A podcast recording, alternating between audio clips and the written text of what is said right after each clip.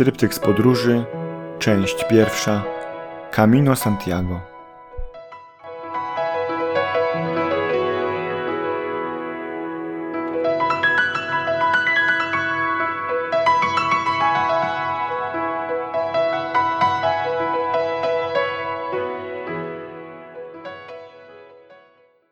Piątek, 14 maja 2010 roku, dzień trzeci.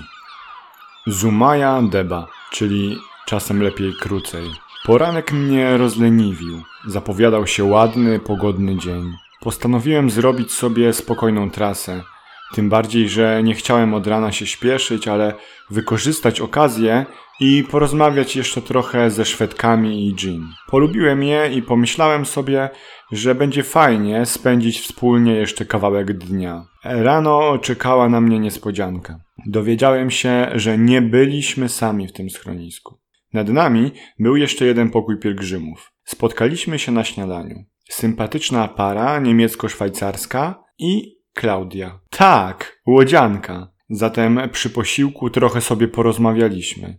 Jest fotografem i filozofem. Sprzedała mieszkanie i ruszyła na kamino, decydując się na to prawie w jednej chwili. Niestety kupiła nowe buty, w których zdecydowała się wyruszyć i to był problem. Ledwo chodziła.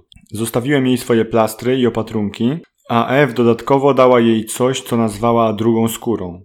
Pożegnaliśmy się ze Szwedkami, które nie planowały dalszego etapu, a Klaudia została, by opatrzyć rany. Ruszyłem w drogę. Nie musiałem się śpieszyć, bo to tylko 13 kilometrów, więc szedłem spokojnie z Jean. Niesamowite o ilu rzeczach można rozmawiać, mając tylko wspólne około 50 słów. Jean wygląda na moją rówieśniczkę, ale ma 39 lat i jest z Seulu. Powiedziałem jej, że idzie już siedmioosobowa grupa z tego miasta. Bardzo się ucieszyła, bo prawdopodobnie spotkamy się w Debie. Poszliśmy jeszcze kawałek razem, ale potem Jean pozostała, by odpocząć.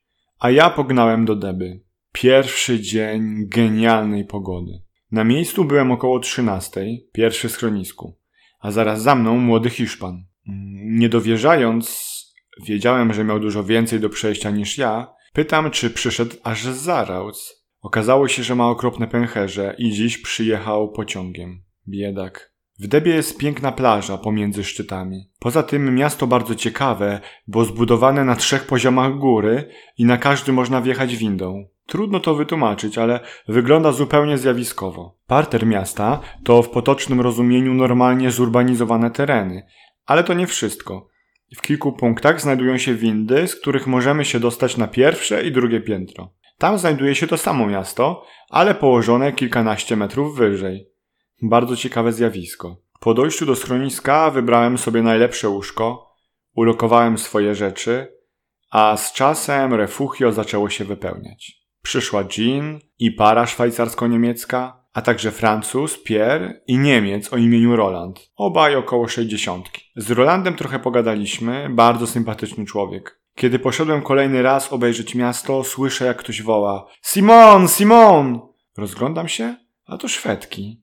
Zawsze wzbudzają mój uśmiech. Okazało się, że postanowiły przejść jeszcze jeden odcinek. F pyta mnie, czy żółte strzałki prowadzą do refugio. Odpowiadam jej, że nie, bo one prowadzą dalej wzdłuż szlaku. Przestraszona Lil mówi: O Boże, co my zrobiłyśmy? Okazuje się, że przechodziła tędy również Klaudia i pokierowały ją do albergę poza miasto, bo sądziły, że to droga do schroniska. Podobno Klaudia szła boso, bo nie mogła już nosić butów. No to nieźle narobiły, bo następna albergę dopiero za 30 kilometrów. Ale pociesza mnie, że Klaudia na pewno spyta jeszcze kogoś miejscowego. Szybko podłapują te wersje, by ukoić trochę wyrzuty sumienia. Zobaczymy, co będzie wieczorem. Jutro pewnie znowu się podzielimy, bo większość pójdzie do bliższej Markiny, a reszta do klasztoru cystersów, gdzie jest tylko osiem miejsc i podobno dość spartańskie warunki. Myśl na dziś, lepiej pytać dwa razy.